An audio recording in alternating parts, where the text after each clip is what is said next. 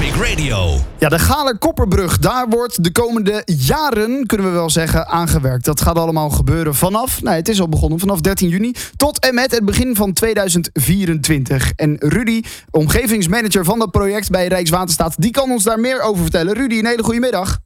Goedemiddag. Ja, wat gaat er allemaal gebeuren daar aan die uh, Galer-Kopperbrug? Dat is dus op de A12 richting Arnhem. Nou, we kennen hem denk ik wel, maar uh, uh, dat is de brug. Wat, wat, wat, moet er allemaal gebeuren dat dat zo lang gaat duren? Ja, nou, je, je bent goed, je, goed geïnformeerd hè, dat het gaat om de brug richting Arnhem. nou, de komende jaren gaan wij de draagkabels waar de brug aan hangt, ja. die gaan we vervangen. En voordat we die kabels gaan vervangen, uh, dienen we ook uh, wat andere werkzaamheden te doen, zoals het uh, versterken van de hoge torens, waar die kabels aan hangen. Mm -hmm. We gaan de torens opnieuw schilderen, conserveren heet dat. En daarnaast gaan we ook nog de opleggingen, dus waar die hoge torens op staan, pilonen, die moeten we ook vervangen.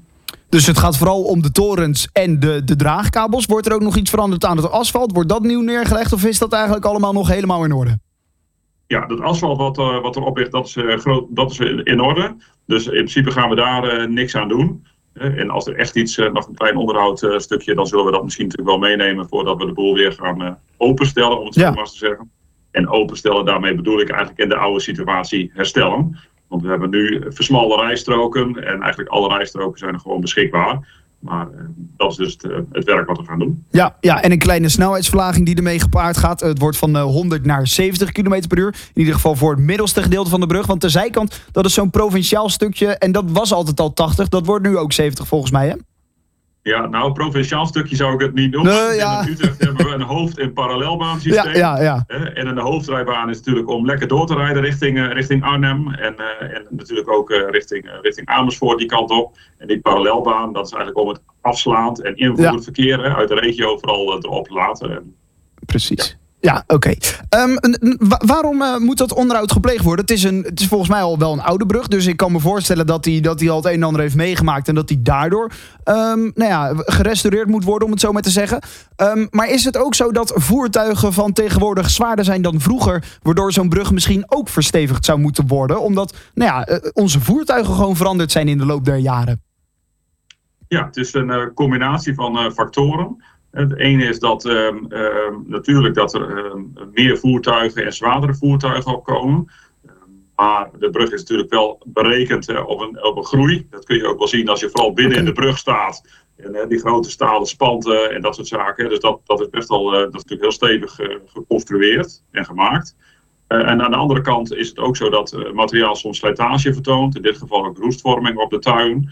En dat betekent op een gegeven moment dat je een keer een keuze moet maken om ook de tuien te gaan vervangen. En de tuien, dat zijn natuurlijk die stalen kabels aan de brug. Ja, ik kan me voorstellen dat dit voor jullie als Rijkswaterstaat ehm, natuurlijk aan de ene kant een klus is die jullie vaker plegen, dit soort grote projecten, maar dat dat toch altijd weer een uitdaging is. Hoe, hoe kijk jij daarnaar? Nou, dit is best wel eh, een unieke eh, ervaring zeg maar, om de tuien te vervangen. We hebben voorheen een klus gedaan bij de brug bij Ewijk. Daar zijn ook een dergelijke con- constructie. Dat was nog een andere manier eh, van, van een tuibrug, zeg maar, of van een stalen kabels, om die te vervangen dan eh, hier bij de Gale Koppenbrug. Eh, maar het is best een unieke operatie. Niet alleen in Nederland, maar ook best wel wereldwijd, hè, om dit gewoon uit te kunnen voeren. Ja, gaat ook best wel wat tijd kosten. Begin 2024 hopen jullie klaar te zijn. Ja, we hopen begin 2024 klaar te zijn. Dus eigenlijk, we zijn nu afgelopen maandag zijn we echt begonnen met de eerste lijnen, markering op de weg eh, aan te brengen. Ja. En eh, afgelopen nacht is er al wat meer, eh, zijn er al wat meer werkzaamheden verricht. Portalen, die grote eh, portalen waar bebording aan hangt. Hè, de, de, de plaatsnamen, maar ook de signalering, dus de kruisen en de 70 km per uur. of de 80 km per uur wat het, wat het aangeeft, die hebben we verwijderd. En vanaf morgenochtend kun je dus op de parallelbaan richting Arnhem. Dan staat er 70 km per uur erop. En vanaf zaterdagochtend is eigenlijk het hele verkeerssysteem, dus de fasering zoals we dat noemen, eh, op de weg gezet. En eh nou gaat men de komende periode 70 rijden. Ja, precies. De snelheid wordt daar dus verlaagd. Daar wil ik het ook nog eventjes kort over hebben. Want logisch dat die daar verlaagd wordt. Er wordt gewerkt aan de weg. Dus die gaat van 100 naar 70. Uh, voor het middelste gedeelte in ieder geval van de weg. Um, het OM heeft nu ook de trajectcontrole verlaagd. Er is op dat stukje van de brug uh, altijd een trajectcontrole. Die op 100 km per uur uh, nou ja, is afgestemd. die wordt nu mee verlaagd naar 70 km per uur. Dat is voor het eerst dat zo'n trajectcontrole ook verlaagt in snelheid. Betekent dus dat de mensen die daar voorbij rijden uh, ook echt op hun snelheid moeten letten. Uh, hoe belangrijk is dat voor jullie als Rijkswaterstaat zijnde? Hebben jullie daarop aangedrongen bij het OM? Nou, in dit geval hebben we daar niet specifiek op aangedrongen. Maar hebben we natuurlijk wel contacten met het Openbaar Ministerie. Want als je, zoals wij, uh, een verkeerssysteem op de weg zetten, langdurig. Ja. Dan moeten we dat natuurlijk melden bij het OM, die de dagelijkse gang van zaken bij zo'n trajectcontrole in de gaten houdt dat als je die instelt, dan moet de borden aan de voorkant, de hele weg moet goed ingericht zijn op de snelheid uh, waarop je uh, controleert. Ja. En in dit geval uh, hebben we dus een combinatie met factoren. Dat ze hebben gezegd van hey, in dit stukje wat jullie nu gaan uitvoeren en gaan verlagen, kunnen jullie ook met borden en de camera's die er al reeds hangen, kunnen we de trajectcontrole die er nu hangt, kunnen we goed inzetten voor de 70 km per uur.